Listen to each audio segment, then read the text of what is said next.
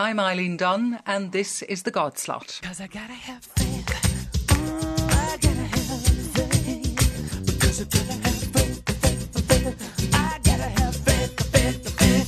Yesterday was Thanksgiving Day in the US, and last weekend in Northern Virginia, a partnership project between the McLean Islamic Center and Temple Rodef Shalom saw members of the two congregations dining together, with the Muslim host and the temple's rabbi both offering up prayers for peace in the Middle East. This weekend, six new cardinals nominated by Pope Benedict on October the 24th will be appointed at a new consistory in the Vatican.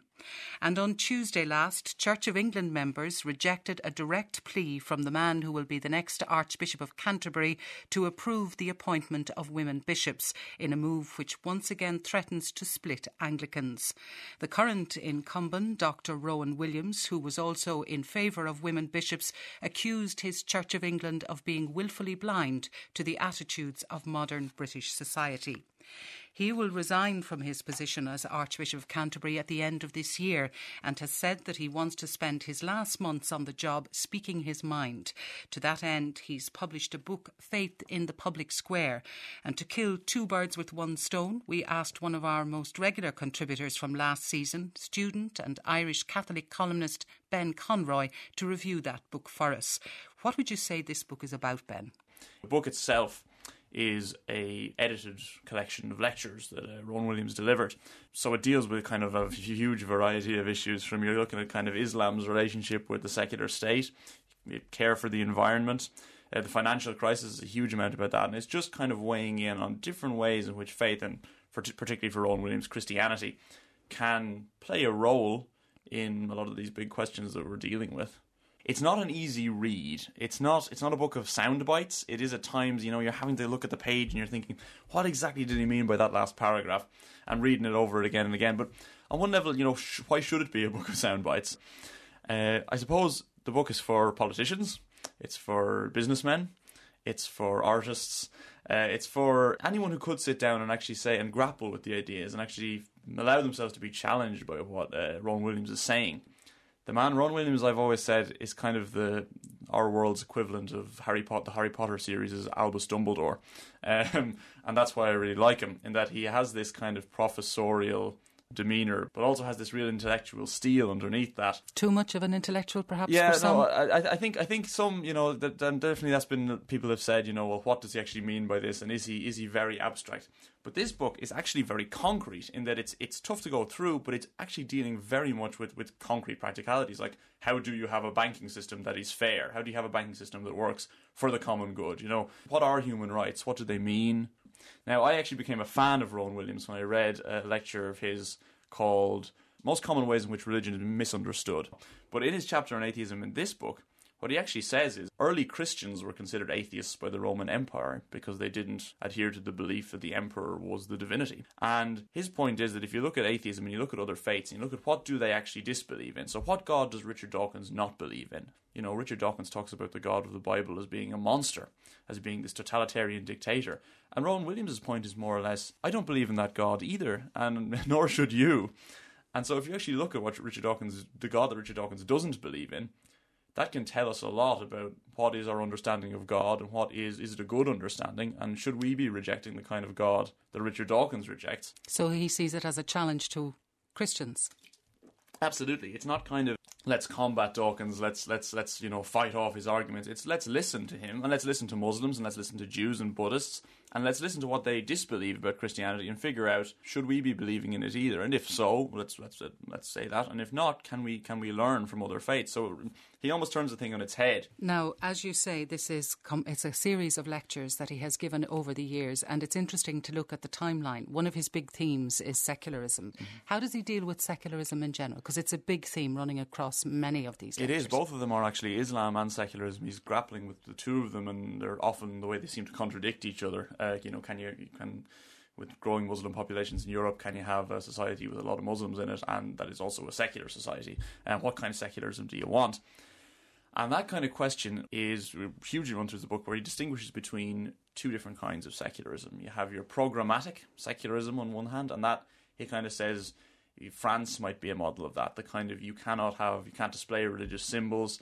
It's actually pushing religion very actively out of the public square and out of uh, shaping arguments. That's one form of secularism, and there's another which is procedural secularism, which he talks about, which is more or less a level playing field. So you allow all voices to be heard. It creates what he calls a, a loud, argumentative, noisy public square, where you have you have Christians, atheists, agnostics, Muslims, Jews, people of all faiths and none, very actively contributing to a big, loud, raucous debate um, about what is best for all of us.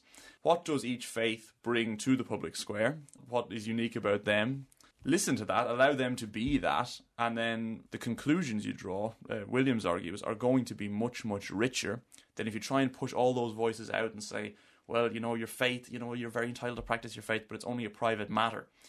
Williams's argument is that an authentically lived faith is more about what you do than what you believe. So that brings us on then to the whole question of tolerance and how does he deal with that? There's been a huge debate uh, about what exactly tolerance means kind of across the Western world recently. And, you know, should you be tolerant of intolerant people? And what he says in the book is that more or less, yes, you should. Because if you don't allow people of all opinions to contribute, you're going to just leave them feeling disenfranchised. And he uses the example of kind of Islam again. And if you're shutting kind of a lot of uh, Islamic thought out of public debate because it's considered to be incompatible with Western democracy, you're making that kind of people who believe in that kind of thought uh, feel more and more isolated, which tends to foster extremism, which tends to end badly. Another theme running through the whole uh, book is that challenge is a good thing. If your beliefs don't stand up to challenge, they're not worth holding. Rowan Williams has often been accused of being a better theologian than he is an administrator, which I'd say is very true. And yet, if more people took this theology on board, this theology of differing without hating, of being unafraid to actually argue while still, you know, argue in the and passionately argue, but in the the interest of the common good, in the interest of what we all hold together. I think if more of the Anglican Communion had actually kind of taken that on board, things might not be as fractious as they are today. Now, as he retires, the tablet is talking about a superhuman Anglican is required to be the next. And we've just had the announcement that the Bishop of Durham, Justin Welby, is going to be the next Archbishop of Canterbury. What are the challenges facing him? I suppose the, the biggest one would just be the divisions within the Anglican Communion. Um, and again, the, the, the, the, precise issues such as uh, gay rights, women's ordination, that have actually been probably the low points of Williams's uh, stewardship of, of, of, the Anglican Communion. And that they've, you know, resolutions to those haven't been found. They're definitely issues that are still there, very much to be addressed. I think Justin Welby is going to have to find some way of doing that.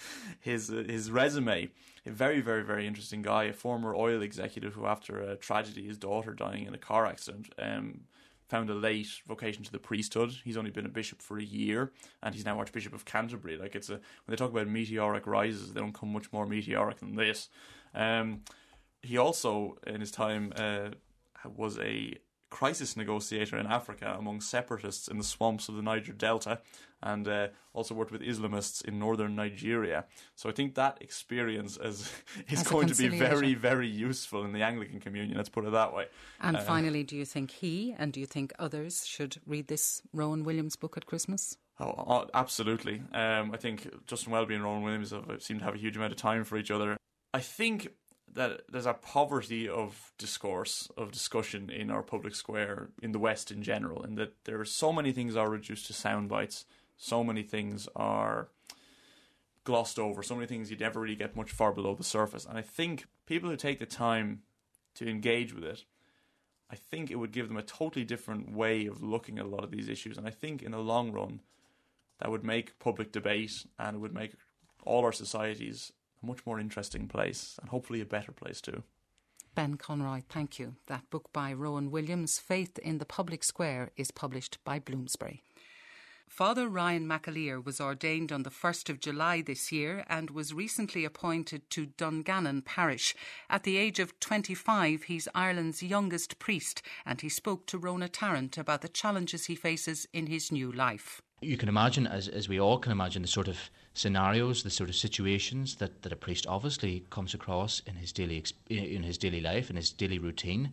And I'm coming in sort of fresh from seminary, um, you know, having come in from school, and you know, with with really little or no experience as to what exactly you know I might come across, and you know I've done. But it must be said. I mean, part of the the seminary program now, very different to years ago, is that pastoral experience, pastoral formation, working with people in, in a, a, whole spectrum of, of sort of uh, pastoral situations and with different people. That's very much part of the program every single year and every week, really, of, of seminary formation. So from from the get go, you know, when I was 18 in the seminary, I was working with you know a whole range, whether it was elderly in nursing homes, visiting them once a week, whether it was working with young people, scouts, with those maybe with you know maybe disabled people. There was a whole range of things that I've done across my seven years in seminary that you know is an attempt, obviously, to prepare the you know the, the priest to when he comes across these in his ministry. But of course, you know nothing is going to ever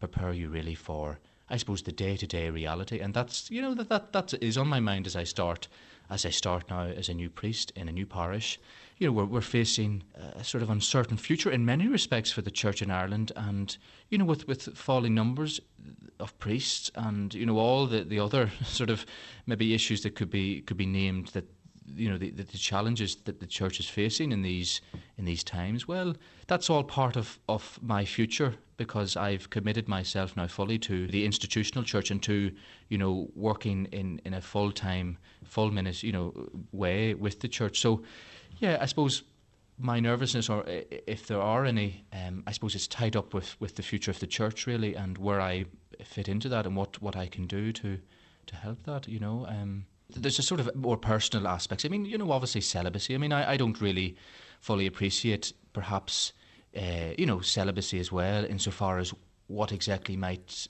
might be the challenge of it in the future, insofar as you know, I suppose that you know we, we're told that you know there's there's at various parts, various aspects of your life, various times in your life, there are you know uh, sort of different aspects of celibacy that that sort of um, you know come home to you in a really a real way, um, you know, and, and, and, sort of so there's there's aspects as as well, and on a sort of a personal level that you know one might be uh, you know I might be nervous about, but the real dominant feeling at the moment is, is real excitement um, and real sort of you know encouragement that I, that I've been getting. It's just yeah that excitement uh, for starting out in, in this new life in this this ministry. Do you think that there's a return to a more conservative attitude with your generation compared to the generations then that went before you?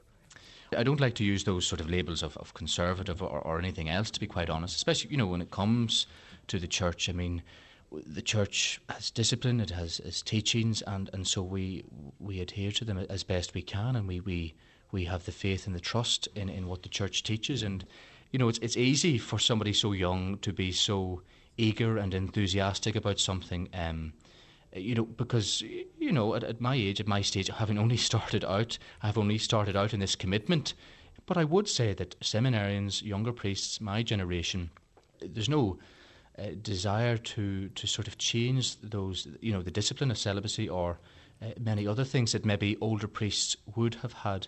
There's a certain vintage of priests that you know went through a time in the church and in the world when there was a great expectation of change, and so perhaps there were, there were many men went into this the seminary or went into the priesthood expecting that that celibacy might you know might not be a sort of a lifetime commitment, and and so that it was something that was going to change very soon. Um, and that just didn't seem, that didn't happen, obviously. Father Ryan McAleer talking to Rhona Tarrant. Are you telling me nobody remembers anything? I should have checked him. Put him in an ambulance. It just got out of hand. You cannot think yourself.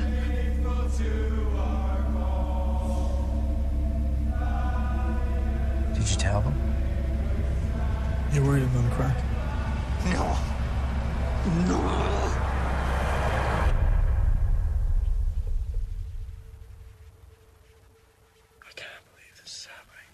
That's a clip from the trailer of What Richard Did, Lenny Abrahamson's cinematic reimagining of a novel that was in turn a fictionalisation of factual events that took place in Dublin in August 2000.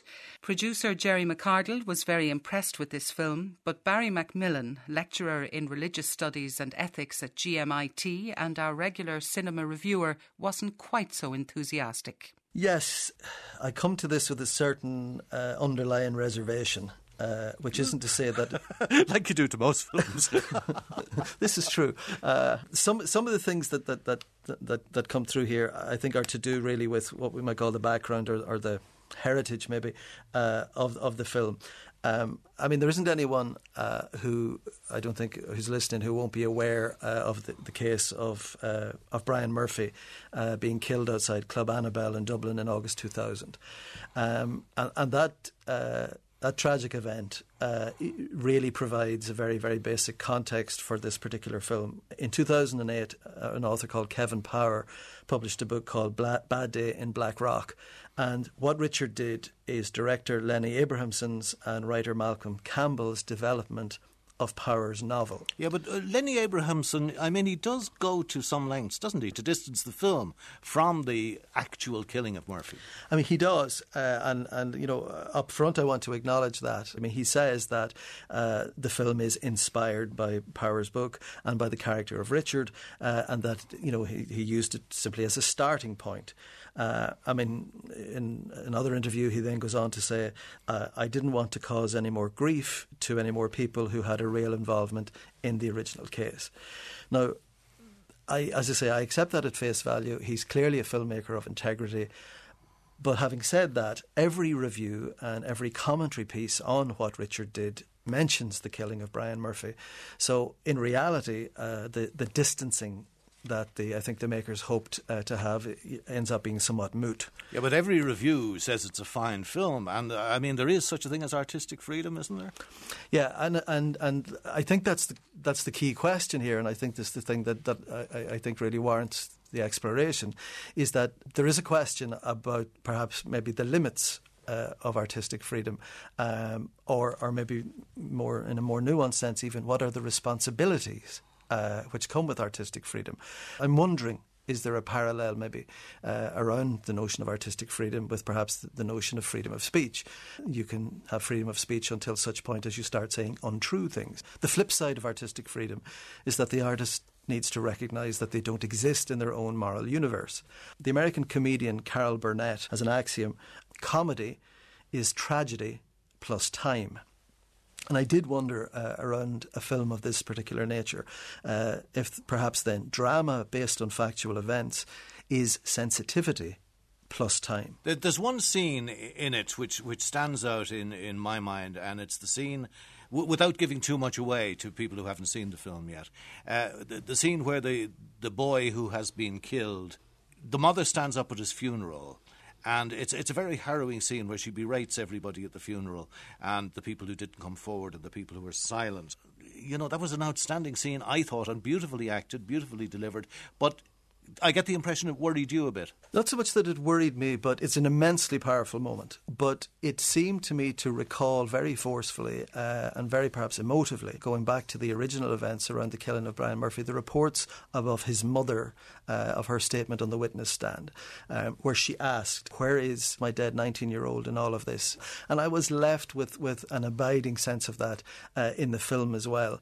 I think the only reason that, that legitimizes uh, this kind of retelling within such a, a, short time frame of the events is that an artistic work, in this case this film, is that it contributes some, some insight or some clarity or some revelation that not retelling the story or not alluding to a set of events would mean would be lost or missed. And the bottom line for me is, is that then the film simply doesn't provide the kind of insight or clarity or revelation that would have necessitated its making. Okay, I, I, hear what you're saying, and, and I'm going to bear that considerable caveat in mind. But as a film, is it worthwhile? Does it tell us something about ourselves? Does it tell us something about Ireland? Put, put it in that kind of context.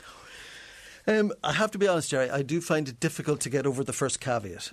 Those considerations aside, if they can be put aside, I think one of the main thrusts of the film is to provide some kind of social portrait uh, of a particular segment of society, and it is that kind of uh, Dublin 4 uh, milieu. Uh, I think I've seen, seen it referred to being about the cubs of the Celtic tiger.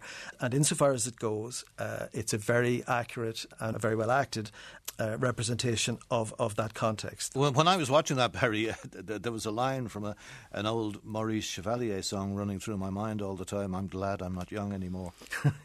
Well, yes. I mean, it's it's infused with, with a sense of unconscious uh, privilege.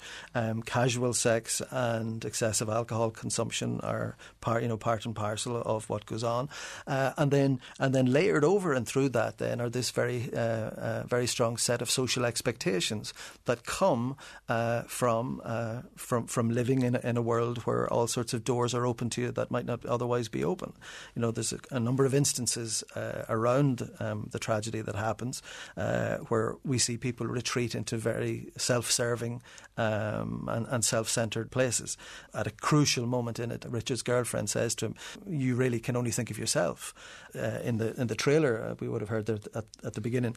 Uh, you can hear him you know, in, in the moment uh, or in the reflection afterwards, he's saying, you know, I can't believe this is happening to me, where perhaps his concerns should be located elsewhere. The, the father is an interesting character. I mean, apart from being a Max von Sydow look-alike and sound-alike, there's something obviously that happened when Richard was a child. The father had some problem. Was he was he an alcoholic? Was it depression or whatever? Because he said that what he loved about Richard was that whatever his problem was, Richard didn't let it drag him down. There are these undertows going on within the family and within, the, within as I say, within that milieu that, that I really felt warranted being the focus of the film. And I mean, that, that piece just that you've alluded to about the father um, does touch into the previous thing I'm talking about, about, about you know, high expectations, you know, and, and, and uh, social privilege in this kind of thing is, is that, you know, there, there was something there, you know, that the father was somehow flawed, um, uh, which created the necessity then that Richard, uh, with all his perfections, uh, that Richard therefore wouldn't be. Um, so, so it, it's, as I say, it, it, the, the shape of the film uh, I think, slightly undercuts against some of its more interesting aspects. The other piece of the father's response, uh, which I think is, is was potentially interesting, after the father finds out, in fact, that Richard has been the, the perpetrator in this killing, he goes and talks off the record uh, behind the scenes, mm. and we start to see there um, something seeping in around the edges uh, around a certain collusion uh, to protect the privileged. There's another thing too that, that the father says early in the film failure is not an option. Yes, there's this nexus of, of this handsome, intelligent, uh, sporting, uh, privileged guy, uh, and failure is not an option. And and somewhere or other, we get the sense that the father did fail. So so that generates some kind of pressure, some kind of um, drive that this young guy just one can't fail in some way, and two can't be seen to fail. Is there an analogy here for Irish society at large? And what I'm thinking of is, you know, the the, the lies, the, the cover up to protect various institutions, one institution being the family, another institution being uh, the, the, the, the, club, the friendship that he has, another institution being the son himself. Uh, and, and that has resonances, of course, for us in this country. For evil to triumph, it is enough that good men do nothing. Yes, you know, this was in the film, but but again, it's it's accurate, but I don't think nece- necessarily particularly insightful. Uh, it there is a clear, I think, pointer to the fact that what goes on in this small context, uh, you know, uh, where wealth, wealth and connection if you like, class and the privilege it confers override morality and ethics. Uh, I think that's there. But again, there were more other interesting things in the film uh, that I, I would have preferred that the film had focused on. So, so I have a, a slight sense that that that uh, as a film, it, it slightly it slightly squanders its opportunity. Barry McMillan having the last word on what Richard did. Before we go, a reminder that on Sunday night at 10 on RTE1 television, Bláthnaid Ní Chofaigh's guest on The Moment of Truth is Liz McDermott, who resisted pressure to have an abortion despite knowing that her fetus would be born without limbs and possibly with a severe mental impairment. Today, thanks to a specially adapted wheelchair, John is a happy, active nine year old schoolboy. And an idea for that Christmas gift list, the souvenir DVD of the 50th International Eucharistic Congress held in Dublin in June. You can find all the information on how to buy it on the website www www.iec2012.ie. As always, we welcome your comments. Our phone number is 01 208 2039. Our email address, thegodslot at rte.ie. And you can write to us at the Godslot, RTE Radio 1, Dublin 4.